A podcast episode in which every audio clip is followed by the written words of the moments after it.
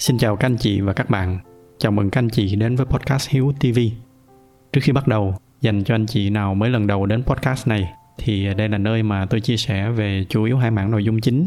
Đó là các cái kỹ năng quản lý tài chính cá nhân và thứ hai là những kinh nghiệm sống mà tôi đã tích lũy được. Các anh chị có thể ghé thăm trang web của podcast ở địa chỉ là hiếu.tv để tải về một số tài liệu mà tôi đang chia sẻ miễn phí. Một lần nữa xin chào các anh chị và bây giờ thì chúng ta cùng nhau bắt đầu chủ đề ngày hôm nay. Trong tập ngày hôm nay, tôi sẽ chia sẻ với các anh chị một kinh nghiệm khá là đơn giản. Nó đơn giản tới mức mà nghe xong thì có khi là các anh chị sẽ bất ngờ. Bất ngờ đó là bởi vì nó quá đơn giản, nhưng mà cái bất ngờ thứ hai nó lại chính là bởi vì tại sao mà nó đơn giản như vậy mà lại có quá nhiều người không thể làm được cái kinh nghiệm này nó được truy ngược về cái gốc rễ của sự thành công làm sao mà chúng ta có thể thành công? Và để mà trả lời cho cái câu hỏi này thì nó có rất là nhiều yếu tố. Trong đó thì nó có cái sự kiên trì và cái sự cầm cụi là cái ý mà tôi đã chia sẻ với các anh chị khá là nhiều từ trước tới giờ. Nhưng mà bấy nhiêu cũng chưa đủ. Để mà thành công được thì nó đòi hỏi là chúng ta phải biết cách để mà chọn mà đi đúng hướng. Tại vì nếu mà chúng ta kiên trì, chúng ta cầm cụi mà đi vào một cái con đường cục thì cũng khó mà thành công được cái ý này thì à, hẹn các anh chị một cái dịp nào đó khác. Tôi sẽ nói nhiều hơn. Trong tập ngày hôm nay thì à, tôi muốn chia sẻ thêm với các anh chị một cái góc độ khác nữa. Đó là cái sự tập trung. Vậy thì à, cái sự tập trung là gì? Và tại sao nó lại quan trọng? Đầu tiên, để mà đi tìm câu trả lời cho câu hỏi này, thì tôi sẽ chia sẻ với các anh chị một vài ví dụ. Có thể là sẽ có một số anh chị bắt gặp đâu đó cái hình ảnh của mình ở trong những cái ví dụ này thì à, cái ví dụ đầu tiên và có lẽ cũng là phổ biến nhất, đó chính là những cái cơ hội kinh doanh hoặc là những cái cơ hội làm việc, những cái cơ hội kiếm tiền. Cái điều này nó đặc biệt đúng với những anh chị nào mà đã bắt đầu có trớn ở trong sự nghiệp. Lúc này thì mỗi ngày sẽ có rất là nhiều những cái cơ hội hợp tác được mời gọi, được đem đến trước mặt chúng ta. Ví dụ như là bỗng nhiên một sáng đẹp trời nào đó, có ai mời chúng ta tham gia một cái dự án nào? Và chúng ta biết rõ là cái quỹ thời gian của mình hiện tại nó không còn nhiều. Hoặc thậm chí một cái lý do đơn giản hơn là chúng ta cũng không có chắc là mình có thực sự thích nó hay không. Nói chung thì đó là một cái cảm giác lưng chừng, nửa thích nửa không, nửa cảm thấy có thể làm nhưng mà nửa lại không chắc. Tuy nhiên, bởi vì chúng ta tiếc một cái cơ hội, cho nên chúng ta vẫn quyết định nhận lời. Và cứ với cái tình trạng như vậy, chúng ta nắm lấy cái cơ hội đó rồi. Rồi khi mà cái cơ hội thứ hai nó tới thì chúng ta lại nắm tiếp và cứ như vậy, cơ hội thứ ba, thứ tư. Từ từ chúng ta ôm đồm thật là nhiều thứ. Để rồi tới một lúc, chúng ta giật mình nhận ra là chúng ta không còn đủ thời gian và năng lực để mà có thể làm tốt bất kỳ thứ nào. Và đây là một cái vấn đề khá là phổ biến. Nó không chỉ trong cái công việc không, mà cả trong cuộc sống bình thường cũng xảy ra cái tình trạng này. Tôi ví dụ như là thời gian của chúng ta thì có giới hạn, xong rồi cuối tuần thì có người bạn thân đang gặp chuyện buồn rủ chúng ta đi cà phê. Rồi lại có một cái nhóm đồng nghiệp khác rủ chúng ta đi liên hoan hay một cái buổi tiệc nào đó. Và song song đó thì à, gia đình lại nhắn cho chúng ta, muốn chúng ta về họp mặt gia đình cuối tuần. Cái nào nghe cũng thích, thành ra bỏ cái nào chúng ta cũng tiếc. Chúng ta nhận lời hết. Và kết quả là ngồi cà phê với bạn, nghe câu chuyện của bạn thì chúng ta lại cứ phải lay hoay trả lời tin nhắn để mà chuẩn bị cho buổi tiệc. Xong rồi tới khi mà có mặt ở buổi tiệc với các đồng nghiệp thì chúng ta lại phải cứ nhanh nhanh tranh thủ đi về sớm với gia đình. Rồi cuối cùng cứ nấn ná ở lại. Thành ra là chúng ta lại tới trễ trong cái buổi họp mặt gia đình. Cuối cùng thì không có cái hoạt động nào ra hoạt động nào hết. Đó là cái lý do mà càng ngày thì tôi càng đúc kết ra được cho mình một cái kinh nghiệm khá là đơn giản, nhưng mà lại rất là quan trọng. Đó là chúng ta phải học được cách từ chối. Chúng ta thường hay lo sợ là khi mà từ chối thì nó sẽ mất lòng người khác. Khi mà ai đó mời chúng ta hợp tác kinh doanh mà chúng ta từ chối thì chúng ta sợ là sau này họ sẽ không hợp tác với chúng ta nữa. Rồi bạn bè mà rủ đi chơi, đi tiệc tùng mà chúng ta từ chối thì ờ, sau này họ sẽ không mời chúng ta nữa. Tuy nhiên, theo cái góc nhìn của tôi thì cái điều đó nó không đúng. Đầu tiên đó là về cái hoạt động kinh doanh, cái hoạt động đầu tư. Nếu mà chúng ta vẫn còn giữ được những cái tính cách, những cái giá trị để mà nó có thể mang tới những cái kết quả tốt cho hoạt động kinh doanh, thì tôi tin là người ta sẽ luôn luôn chào mừng chúng ta tham gia chỉ là bây giờ chưa có đúng thời điểm để mà hợp tác. Hoặc là nếu mà không hợp tác với cái cơ hội đó, kể cả là cái cơ hội nó nó có trôi qua đi nữa, thì nó vẫn còn những cái cơ hội khác ở trong tương lai. Chỉ cần chúng ta còn bảo vệ được cái uy tín và cái giá trị của mình, thì sẽ luôn luôn còn có người muốn hợp tác với chúng ta. Thì như vậy nó vẫn tốt hơn rất là nhiều so với cái việc là chúng ta cứ cắm đầu nhận lời, để rồi không có đảm đương được những cái trách nhiệm của mình, dẫn tới là nó sẽ ảnh hưởng tới công việc chung và xa hơn nữa là nó làm giảm cái uy tín và cái giá trị của mình.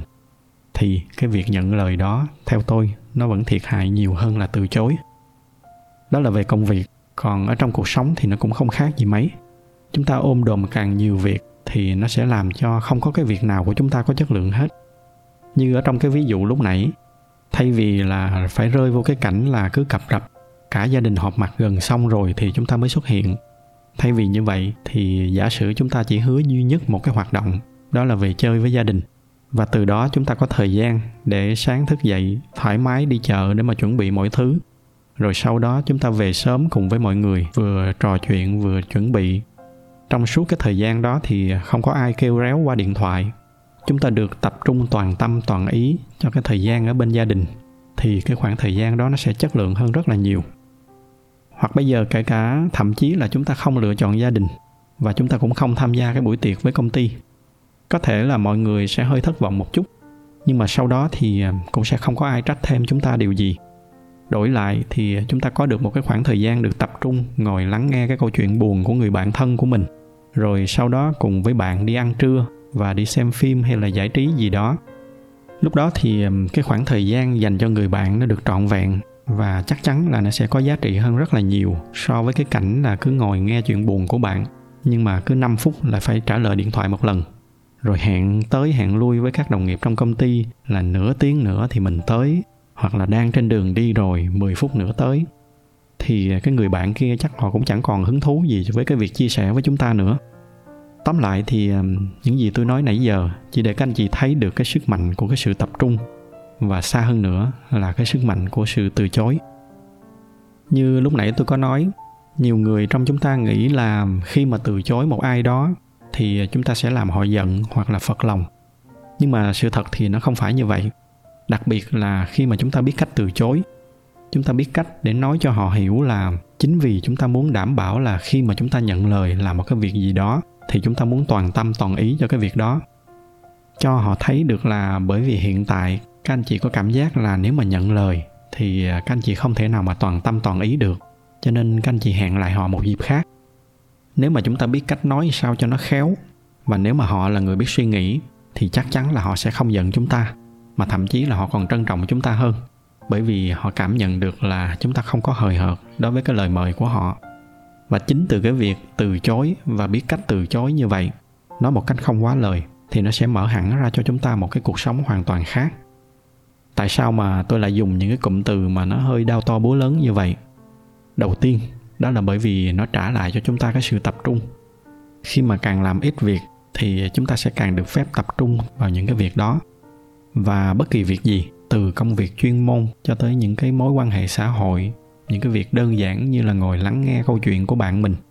Chỉ cần chúng ta có cái sự tập trung, chúng ta làm mọi việc toàn tâm toàn ý thì nó sẽ luôn luôn mang lại những cái giá trị tốt nhất cho cái khoảng thời gian mà chúng ta dành cho cái việc đó. Ngược lại, nếu mà chúng ta cứ ôm đồm, rồi không có cái việc gì ra việc gì, cuối cùng thì chúng ta đều làm mọi thứ theo cái kiểu là dở dở ương ương. Nó sẽ chỉ toàn dẫn chúng ta tới những cái kết quả không tốt, và cuối cùng nó sẽ dẫn chúng ta tới cái việc là mất chất lượng và mất uy tín. Đó là cái lý do thứ nhất. Lý do thứ hai cũng là cái ý mà lúc nãy tôi có nói lướt qua những ai mà họ chịu khó quan sát thì họ sẽ thấy được là chúng ta không phải là một cái người hời hợt, đụng cái gì cũng nhận, để rồi sau đó không hoàn thành được. Họ có thể tin tưởng được là một khi mà chúng ta đã nhận lời thì chắc chắn là chúng ta sẽ dành hết thời gian và tâm trí của mình để mang tới những cái kết quả tốt nhất. Ở trong mối quan hệ cá nhân thì mọi người cũng sẽ biết là một khi mà chúng ta đã nhận lời ai đó thì chúng ta sẽ dành trọn cái thời gian cho cái người bạn của mình. Chúng ta sẽ tới đúng giờ và một khi đã tới rồi thì chúng ta sẽ dành trọn cái sự quan tâm của mình cho họ. Tất cả những cái điều đó, nó sẽ càng ngày nó càng xây dựng thêm cái uy tín cho chúng ta. Và về lâu về dài thì nó sẽ càng làm cho nhiều người quý trọng chúng ta hơn. Và cái ý cuối cùng cũng xoay quanh những cái ý mà tôi vừa nói nãy giờ, nhưng mà nó ở một cái góc độ khác.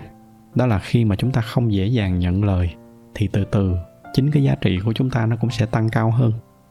Các anh chị thử tưởng tượng với một người mà rất là hiếm khi nhận lời một cái điều gì đó nhưng mà một khi mà họ đã nhận lời thì họ sẽ làm hết mình và họ sẽ mang lại được những cái kết quả tốt nhất.